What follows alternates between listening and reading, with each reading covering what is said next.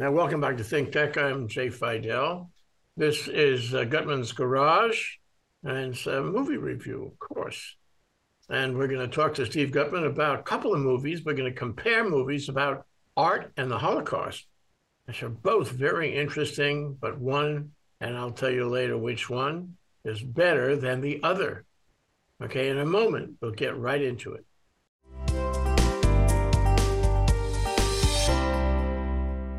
The Art Dealer and the Woman in Gold uh, with uh, Steve Gutman. So, Steve, you know, we were going to just do the Art Dealer, but you said, hey, why don't we compare the two, the Art Dealer and the Woman in Gold, which are both very interesting movies. Um, let's let's go to the one we originally discussed, the Art Dealer. What's the story there? Well, the story actually, in one sense, is the same in both films. In that you've got a family that owned extensive amount of art, and the Nazis basically stole the art. And now, after the after the war is over, um, many years after the war is over, uh, the family is, is trying to recover the art, or at least some members of the family in the art dealer. Because one of the differences between the two films is is that the the search for the art is, is really um, the, the, granddaughter, the, the one the one individual's efforts, where in the Woman in Gold, it while focusing on on the granddaughter, um, it, it's it is more of a family being united in terms of what they're trying to do. Um, but it's it's uh, it, the art dealer is is a French family, and and the film is in a lot of ways very much like it's a very French film, and it the way it goes about presenting the uh, the issues is, is extremely different than what what appears in women what appears in Women in Gold. Hmm. Is the art dealer true? There, there. It, it's based on a, a particular family, but it it it, it is significantly fiction. Um, both films modify the, the reality that, actually was occurring. Mm. So um, my my view of the art dealer was uh, I was like mm, not particularly excited about it. Um, I uh, I thought that the um, the woman who does the investigation she's not all that persuasive to me as an investigator. Um, but you know, one one review I saw put it in one sentence, which I thought was interesting. This is the story. The art dealer is the story of a French Jewish family eating itself. it it wasn't just against the backdrop of the Holocaust. It was against the backdrop of this French family. They were cheating themselves. You know, they were stealing, keeping secrets from each other. Uh, they were trying to capitalize on the Holocaust, and that was, you know, that was uh, that was a bit of a surprise. You know, usually the recipe is, uh, you know, the Nazis stole the art. It wasn't that simple in the art dealer, because no, one guy no. one guy got a corner on the art, didn't tell the others, and he lied about it, and ultimately this uh, this journalist woman uh, kept on investigating, and she found out that he was the culprit and that he had benefited and became very wealthy um, by by effectively stealing the art from the others. Yeah, the family itself is is is, uh, is a very divided family, to say the least.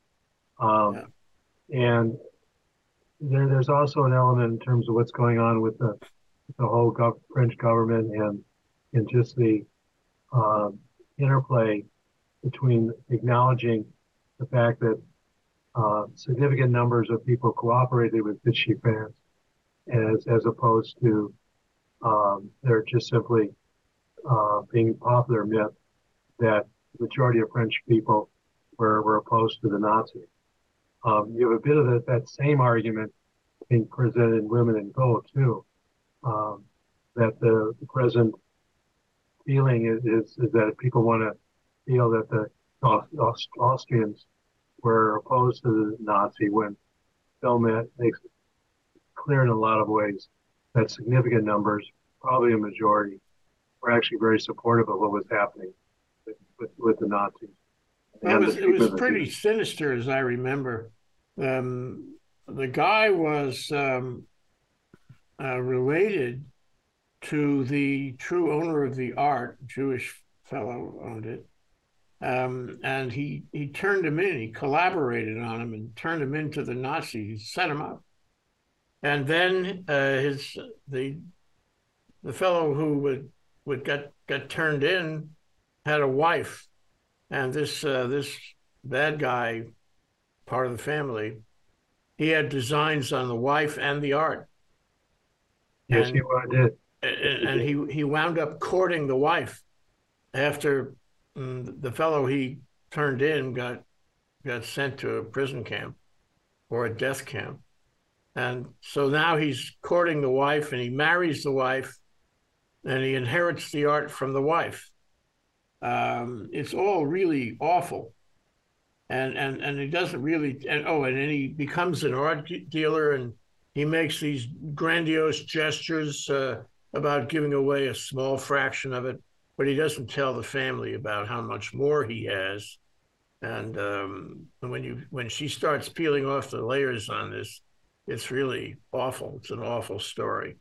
I mean, he, he killed he killed his relative so he could marry a wife he coveted and then steal the art from the husband and the wife. What a guy. Um, I guess you know it's it's much more than you know than the pulp Nazi story about the Nazis stealing the art. it was yeah, yeah. Yeah, um, that that's that's what I was saying. That it, it's it's a very French story. I mean, with with the sex element in, into it, um, the the but but the the whole focus is on a very limited number of people and their interactions, mm-hmm. where Women in, in Gold is, is, is kind of telling the broader story um, in terms of the contrast between the two. Yeah, but you have to admire the. Uh, I guess she was a journalist um, you know, her determination to find out what happened. Nobody would cooperate with her. And as a matter of fact, um, you know, the, the, the thief, um, who was very wealthy and powerful, you know, decades later, um, had her terminated from her job um, because uh, she was getting at a newspaper um, right. because she was getting too close to the truth and he wanted to stop her. And, he, and then he tried to kind of buy her off by uh, telling her that he could get her job back uh, for her because he was friendly with um, the fellow who owned the newspaper. It was all very totally manipulative, and and what you had was a kind of, you know, silent a conspiracy of silence then and later, uh, where this one person, this one man, was uh, you know, guilty of so many offenses. Um, it, it, was discomforting. It wasn't. It wasn't what you expected. That's for sure. And she no, she was no big deal.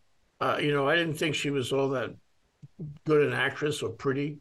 I didn't think that uh, you know this was a, a travelogue for life in Paris. That's for sure. It was a dark movie. Right, and with the subtitles, I mean, it, so you had to really keep concentrating in order to, to really know what was happening, um, unless you spoke French. Uh, you know, you, you, really had to you had to keep your eyes on the on the camera. I had the same experience, Steve. You know, I mean, I know a little French, and uh, I I usually use a French movie as a way to, you know, pick out the words and learn and and and feel you know the beat of the language. But in this case, they were talking so fast and mumbling all the time, um, you know, and having these kind of private uh, conversations that you know you couldn't really hear the French at all, and and the uh, subtitles were the only way you'd understand any of it. Um, but the subtitles were moving so fast that it was it was imperfect. Uh, your understanding of what they were saying and what they were doing was imperfect. I guess Margolin was a fellow who made the movie. he's he's controversial, Margolin, uh, as a movie maker and as a uh, you know a, a political animal. Um, so I, you have to take all of that into account. So I guess yeah. it was interesting. It was interesting to see it. It was a little bit surprising about where it took you. Um, I guess the, if I had to think of the a takeaway, it would be something like uh, even ordinary people uh, who want to find out what happened, uh, who are mm, courageous and determined, uh, they can find out what happened. And Lord knows there's plenty of things to discover about what happened with valuable art during World War II. Yeah, I mean, there's still an awful lot of art that is in, in people's hands that really it, it, it's it's not really theirs, um, and the, the way in which they got it was really tied back to, to the Nazis. Um, you know, I think there there's still a fair amount of, uh, work being done trying to by various families trying to recover artwork. What what's interesting about the, the woman in gold is they know they knew exactly where the where the art piece was, um, and in fact all the art that was in question, and it was it was a, an issue of, of of how do you get it away from from the Austrian government um, and the control that they had over, over the art. So it's a, a, little bit different as opposed to the the art dealer where it was all in private hands. Steve, let's let's talk now about the second movie. We've been uh, we've alluded to it, and certainly there are common denominators that you know have to be mentioned. But the Woman in Gold is an American movie also made within the last few years, uh, and it, it, was quite a remarkable movie. It was it was popular. Um, it was a I, I don't know if it won awards, but it certainly was an excellent movie, and uh, it's an excellent story, and it's um, it's a it's a story with an ending that you know is somewhat gratifying, um, and it. Uh, uh, it involved real people. I mean, it's I know uh, you know, it's it's it's fictionalized to some extent, but to a large extent, it's a true story about a woman uh, called Maria Altmann, who was part of the family that owned uh, a bunch of very valuable paintings uh, in the early part of the 20th century, and and uh, they. It's not that the Nazis stole them; the Nazis made it so hard for people to keep them uh, that at the end of the day um, they had to give it up under pressure. And, and, and it wended its way through the market for uh, 50, 60 years until justice could be done. Um, and Maria Altmann was um, a, a, part of that family. And uh, I must say that she was the star of the show because she was so determined. And she was star, the star of the story, too. Uh, and, you know, it, it strikes me, per our conversation a minute ago, that it's it's remarkable in that you know this happened many times over in Europe, in Austria, and Germany, where art was somehow hmm, you know dislocated uh, because of the Nazis, if not directly. Uh, in this case, there was a happy ending, but in so many other cases, that art is you know is out there somewhere, untraceable, and the people who should own it have no clue where it is and not they can't do much about it. Um, so uh, the other thing I wanted to you know ask you to wend into this uh, is is the um, the story of um, uh, Schoenberg, the lawyer, which is uh, repeated in many YouTube videos. He he's a lawyer in California now in Los Angeles. Right. He was a young lawyer right out of school when this happened. And um, Maria Altmann was, I guess, his relative.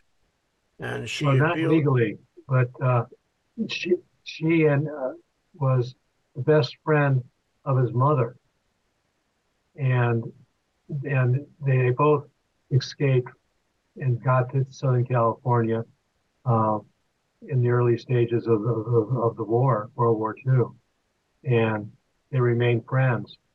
And and so when when Austria enacted a, a statute that would appear to give an opening as as to people getting their art back, um, she then contacted her friend who, who then said, talk, talk to my son. Um, and he was pretty fresh, apparently out of law school. Um, the, the movie's not really clear exactly how, how long he, had been practicing, but you get the sense that it a, he was he was pretty much a novice, but uh, he scored quite a victory in first first major case. It goes all the way to the U.S. Supreme Court. And in fact, the the interaction with the, the scene at with the U.S. Supreme Court was was that was kind of entertaining.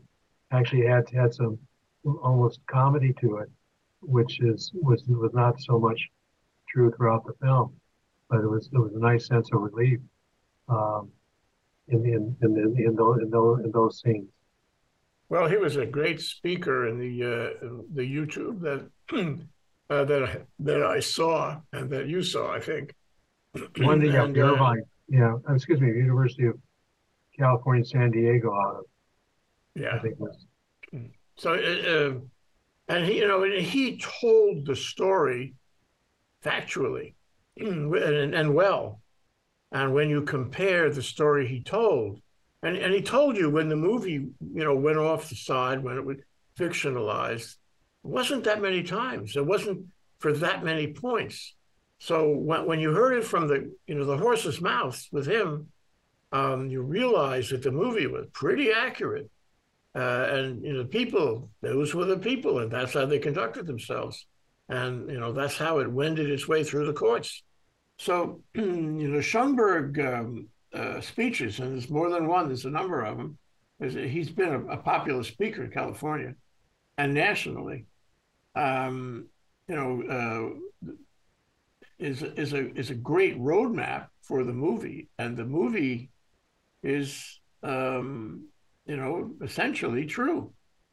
My wife and oh, I went to, went to the uh, the gallery in New York, where Lauder, Lauder, Lauder. you know, uh, Chris, the Lauder the uh, makeup okay. company, yeah, Estee yeah. Lauder, um, bought the, ultimately bought this painting. He must have spent a fortune. Nobody told, nobody says how much he spent, but uh, he must have spent a fortune with all of the notoriety this painting has had.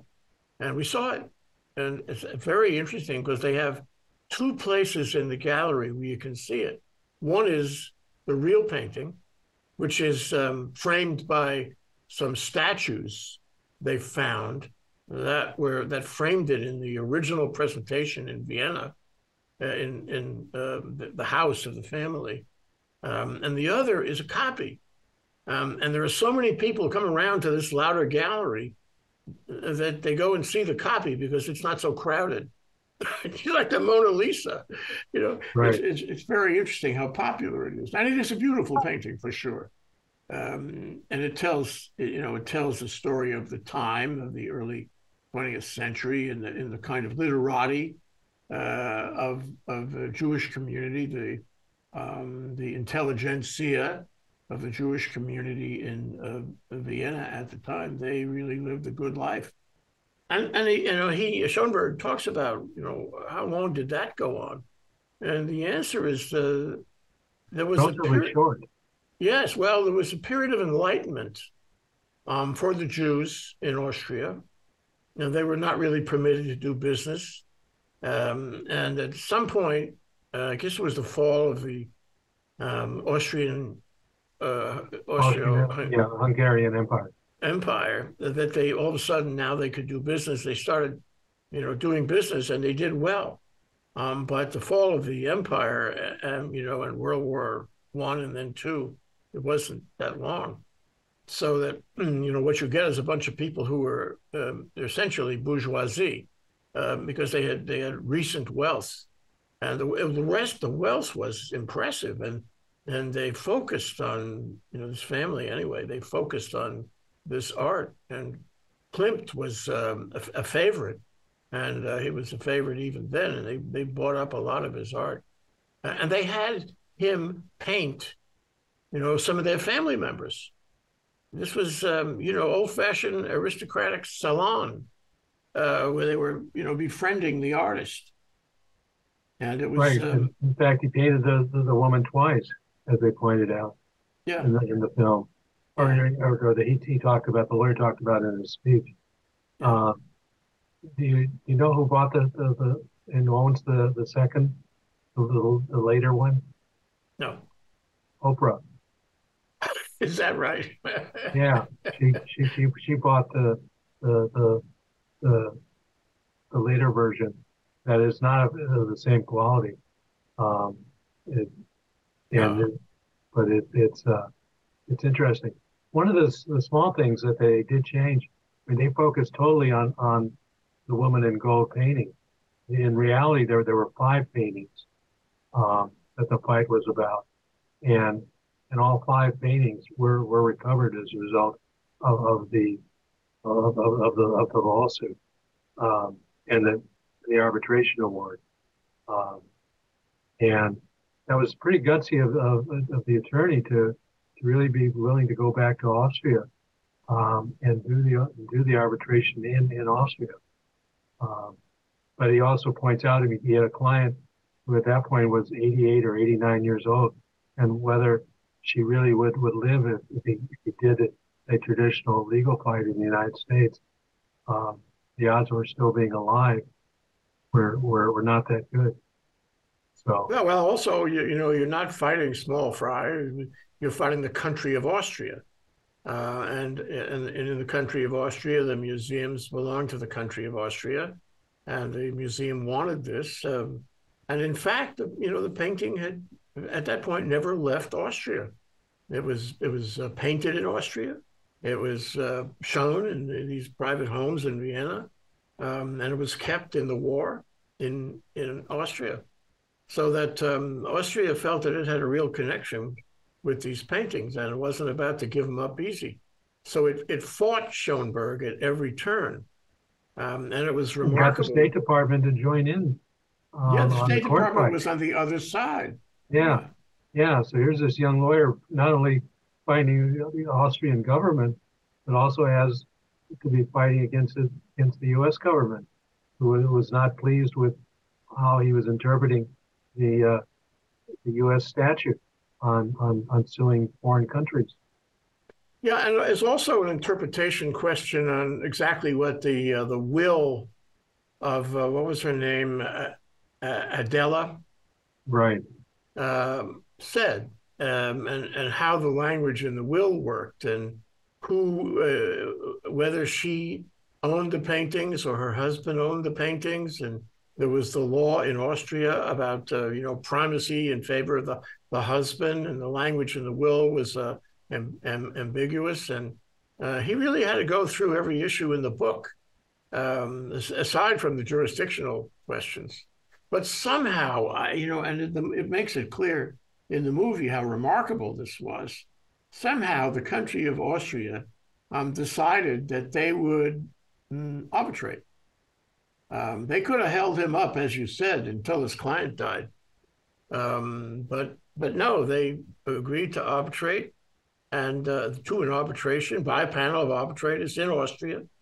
Uh, and and he won the arbitration, which was remarkable because, you know, uh, Austria was actually, you know, um, against it was against the Austrian interest, and they Yeah, ruled against three nothing. themselves.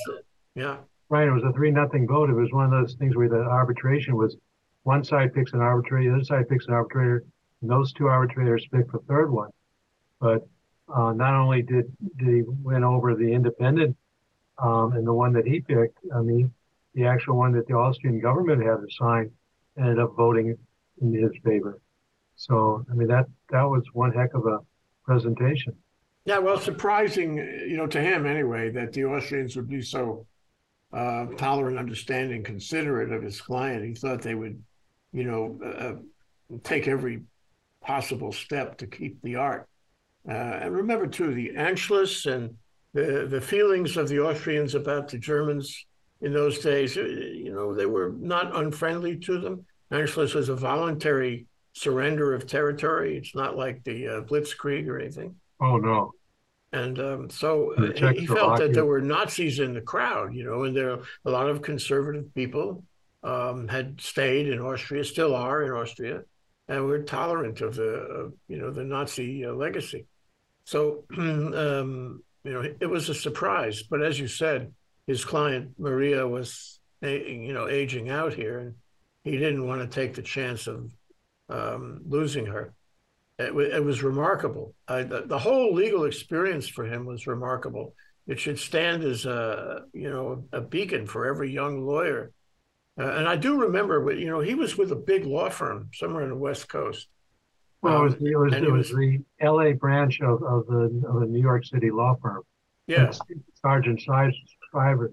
That's right. Was, yeah. Yeah.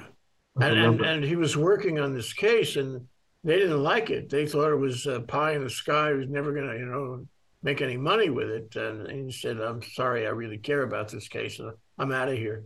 So he quit the law firm, and and did it solo. Um, later on, you know, he he created another law firm, and uh, he's with that law firm today. He's still a young man. This all happened, you know, within yeah. the last what twenty years, if that. Um, so he's uh, he's a hero and and his comments uh, that he made in the one um, uh, YouTube video that I so enjoyed, which was in the what the San Diego Museum, I think it was, um, was so articulate, so easy to listen to. Uh, my wife and I were, you know, watching it entranced by how this guy right. could tell a story. Usually, lawyers tell technical stories about their adventures in the law. You know, you fall asleep. Not this case. No, he talked about the, the family itself and just um, you know, the other artwork that, that they had. They had that porcelain collection. Uh, the, the, the, family had the largest porcelain co- collection of any, any, any anybody anywhere. I mean, that that's one heck of a lot of wealth. Uh, the the cello is, well, was a Stravinsky, and it was, um, I mean, it, the, the amount that they had acquired amount of wealth is uh, it's it's hard to imagine. Um, but you know the the whole experience with uh, World War II and the Nazis and the way uh, they were treated in you know Kristallnacht and thereafter and all those people in the family uh, being murdered in the camps uh, uh, and and separated from their property from their homes. A number of them you know couldn't wouldn't go back. Uh, there was one relative he talked about who went to uh, Switzerland, never returned to Austria, never re, re, re, re, re, regained his property, his, his home, any of his personal effects, his art. So, I mean, the discombobulation was huge to this family. If they were nouveau, uh, you know, in the early part of the 20th century, life in the, the salons of, uh, you know, Vienna, um, by the time the war was over, they were they were just middle class. They didn't have it left. And I, you know, Maria Altmann, middle class. She didn't have any significant wealth. She couldn't afford Schoenberg. Uh, right. Well, that was part of her problem. I mean, and now she ended up doing the the U.S. lawsuit was that the the amount of money she was going to have to post it to, to pursue the, the legal litigation in Austria was 1.8 million dollars. Yeah. Um, uh, this is the lady that's that's that's collecting. Uh, well, she's out with Social Security, but she had she had a little a little, a little dress shop. Um, right. You know, how much money could could she possibly have been making? Oh, she was uh, marginal, and so that's what makes the story so interesting. Uh, when you see them you know, at the turn of the century, so successful and such a, you know, an integrated family and buying art and porcelain and what have you, and then all of a sudden reduced to, you know, nothing. They were lot happy to get out with their lives, and many of them, many of them didn't. Many of them were were killed. So that's it makes the story. It, it roots the story in in the, the Nazi uh, takeover in Austria. It roots the story in great art uh, it roots the story in the Holocaust, and it roots the story in modern day law, international law, which is un- you and I know it's unpredictable. You know, it's hard to find international. It's elusive, and uh, he managed to find it. I mean, it's a, it was a matter of luck, I think, both at the Supreme Court level uh, and ultimately at, at the arbitration uh, in Austria. Uh, exciting for a lawyer to watch, but I think exciting for everybody to watch it. It's a classic well, it's statement in history. I mean, the, the, the law is, is, is totally integrated with the, the storytelling, but it's not a it's not a legal drama.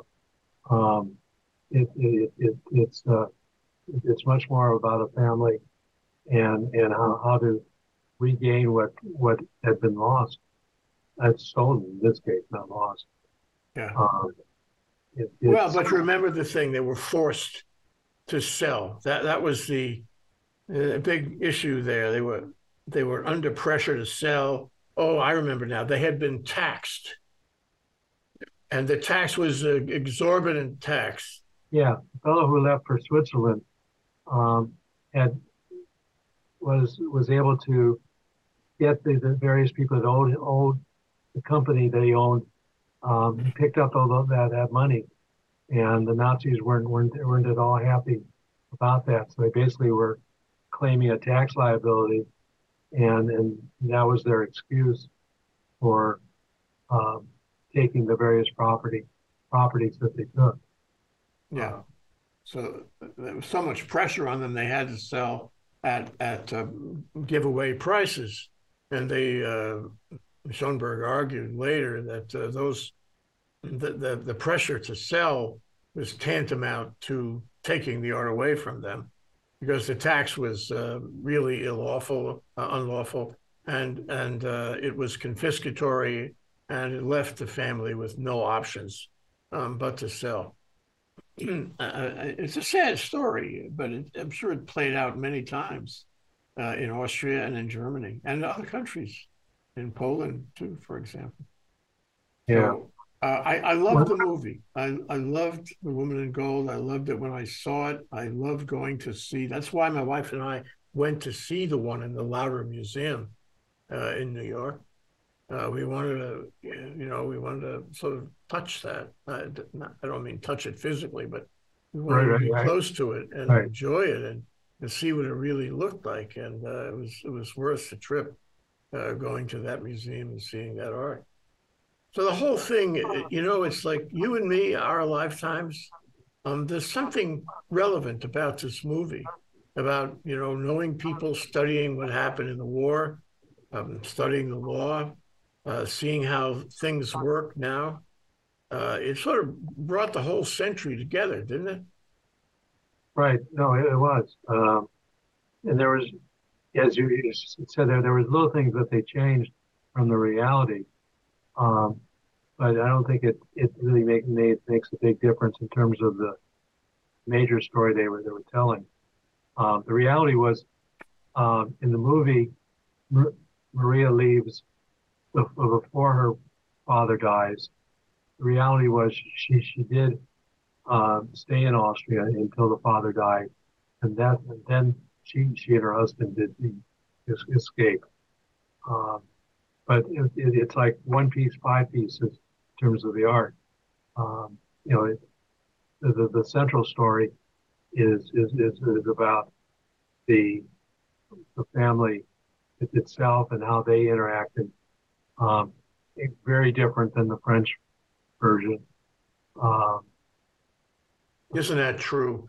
Yeah. This was a family. This was a family that was uh, so tight be, before, during, and after, uh, and you you really cared about them. They cared about each other, and and Schoenberg had all these uh, old time photographs of the family together. You know, the group shots of various members of the family, and it was very touching to see uh, how they lived and cared for each other, and you you wanted to meet them. After oh you, yeah, you yeah. wanted to you wanted to know these people, which is exactly the opposite of the French family. Right. Um, yeah, yeah. Uh, you know, who, who, do you want to go have a beer with afterward? Yeah, exactly. Not the French family or the glass of wine. um, in French. Um, they were so mean to each other in, in the in the case of uh, the movement in gold. So, what did you think of the acting? Uh, in you know, in the movie as a you know a production values question, how how did you think uh, that the woman in gold did? Well, the lady who played played um, Maria, I think you know she did, you know, Helen, uh, what's Helen's last name? Helen Mirren. Yeah, she she did just an excellent job. Um, you know, she did get nominated for, for various awards, you know, for, for her performance in the film.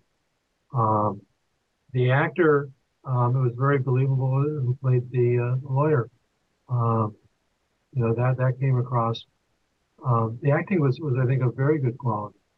Um, the uh, um, as as opposed to the art dealer. I, I, I agree with your earlier comments about the, the lead actors.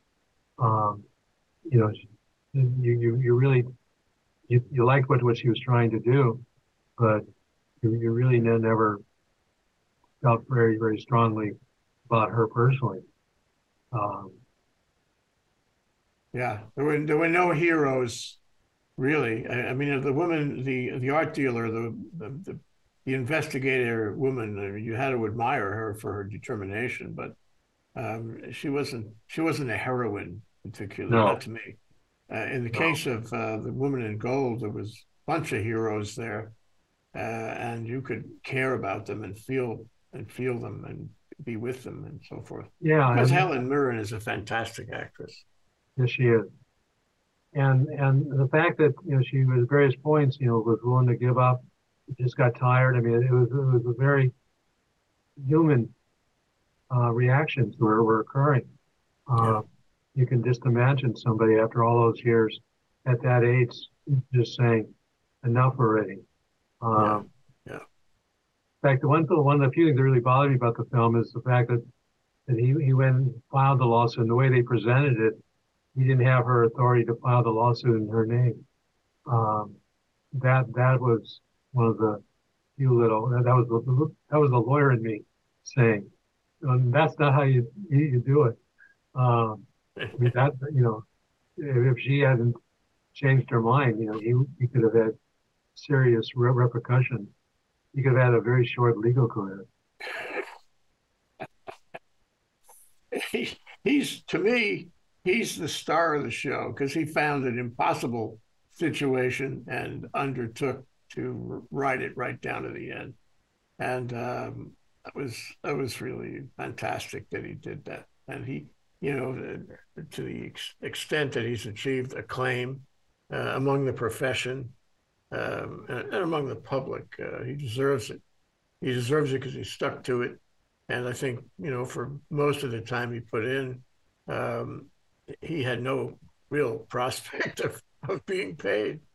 Oh no, no. But he ended up being, being because it worked out. Yeah, paid pretty handsomely. Um, yeah, yeah, yeah, yeah. Uh, so I, you know, I, I mean, I think it's clear from our discussion that um, it's it's a worthy comparison, really an important comparison to compare these two movies. And you know, I, I hope we've done a decent job at it. I mean, there's, there's more. If you look at Margolin, you know, versus the I mean, the, the filmmaker of the French movie, and um, as against uh, the players and organizers of the, uh, you know, producers and directors of the American movie. Um, it's, it's, a lot different. And oh, totally it, different stylistically. Yeah, yeah, yeah. And, and so the you know, so I think from our discussion, it would seem to me that we are likely to rate the, um, Woman in Gold, the American movie uh, Helen Mirren, as a much better movie uh, and yes. uh, story and viewing experience and all that than the French movie. But what what how would you rate them comparatively, Steve? Well, no, I think you, you just summed it up. I mean, the um, because the characters in the French film, there really isn't anybody that that you you, you truly like. Um, you respect what the what the woman is doing, but um, but there isn't any character in there who, you you at the end of the film go, gee, that that was, that was really an interesting person. I'm I'm glad I, I, I had an interaction with them. Where in, in the Women in Gold, um, Maria herself is a fascinating woman, and and the lawyer, uh, it, it, it just uh, difference between the two is is, is quite different. Um, you know, maybe the French film is like a C plus as opposed to an A minus for Woman in Gold. Yeah. Well, on a scale of ten, uh, what would you give the one, and what would you give the other? Um, maybe a, a, a six to the, the art dealer, and um, a nine to Woman in Gold. Hmm. I'm close. I, I, would give a six uh, or possibly um, five and a half to the art dealer, only because I I, I, I thought it was uh, there was something so cold about the film, even in the one moment where she, if you remember, she burst out in the, in the cemetery, and oh, she, right. she revealed, um, you know, the the the fellow who had stolen the art told everyone in the family the story. That was uh, that was the most powerful part of that movie, but it wasn't all that powerful. And then they all walked away, and and uh, all the characters, you know, re- remained the same. You know that that's the thing. That's the thing about literature and movies in general. You want to see a dynamic in the character. You want to see the character learn something. You want to see the character change, evolve, uh, you want to have a handle on that. Yeah. Yeah. So it, it, I don't, with the end of that uh, art dealer movie, I think they were all, they all went back to where they had been. Including. Yeah, the only difference was they had, the who, who had possession of the art changed.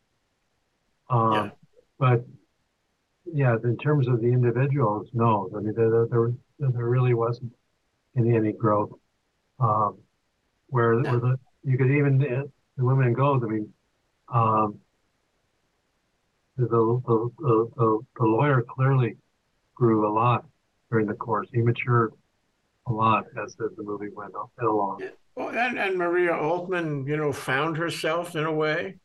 Um, she right. was on a search all her life to try to, um, you know, recover something out of the family life in Vienna, and she did um, and get it into the United States, and she did. So there's a dynamic there. The Austrians, you know, I mean, you never really met them, but the Austrians had a dynamic. They they they ruled in her favor. There was a dynamic there. There was saying, look, you know, we recognize, we understand, we acknowledge, uh, and we will give her the benefit. And uh, was a dynamic there for sure. So I, I thought I thought uh, that was a, a ten movie, uh, Woman in Gold, uh, and I think it's it's um, even better than a ten. So, I, but your idea to compare them, Steve, and I, I am so glad we did, and I hope we can find other comparisons going forward, um, because this kind of discussion is uh, uh, very valuable, especially when the movies are covering the same, you know, um, the same general area of history, human, human activity, but they are so different in so many ways. A great comparison. Yeah. And of course, the underlying subject matter, the, the monument men, um, about what, what the U.S. government itself did during World War II to try to preserve the art. Uh, the, um, the, that that was a, a very entertaining movie. Um, not the usual World War II movie. And they spoke of it, or Schoenberg spoke of it, um, you know, in in his remarks, the, the, monument men. But I guess if you if you uh, if you shake it and bake it, um, I come away with a perhaps a better understanding of the value of art to people and to museums um, and how and how it can be such a tremendous part of our society to have art which which is um, you know so important oh yeah and it reminds me that this this art when it was sold to Lauder i guess the woman in gold uh, it was at an auction right, right? and it was uh, sold at a very very high price oprah bought hers her version uh, at auction, but wasn't that a private sale? That, that you know, I, a, I don't know. You're right. There was one of them was an auction. The other was a private sale. Yeah, Yeah. Suffice to say that you have to have plenty of money to enjoy art like this. And it goes, it really is um, to Lauder's credit that he puts it in a museum. Yeah. Yeah, I think it was something in excess of 70 million he paid for it. Yeah. And a Uh, lot of that is because it had such a history. Yeah. It was more Yeah. than just a, a work of art. I mean, a very quality work of art, but it had the a history. interaction with, with, with the art. And one of the positive things actually in the art is, is very early in the movie when when the father sees the picture that it, he, had, he had seen as, as when he was a three year old and how he brought back those the memories. The, the the early scenes in the art de- dealer, um, before you really learn what the whole family is really about, actually um, are, are more entertaining than the latter part. You know, the, the, the, the movie ends with the recovery of the art of the art. Um, but at least you had a very human reaction, you know, because he hadn't seen it in 40 years or uh, some extended time timeline. So there, there's there it is. We'll have to close on that. And the point you you raise is that art uh, can be uh, extraordinarily humanizing to a group, to a family, to a community, or Yeah. it can be dehumanizing, uh, and um, just as easily. And we saw both sides of that. Thank you so much, Steve. Steve Goodman, our movie reviewer and lawyer. We'll be back in a couple of weeks with more. And I really enjoy this discussion. Aloha.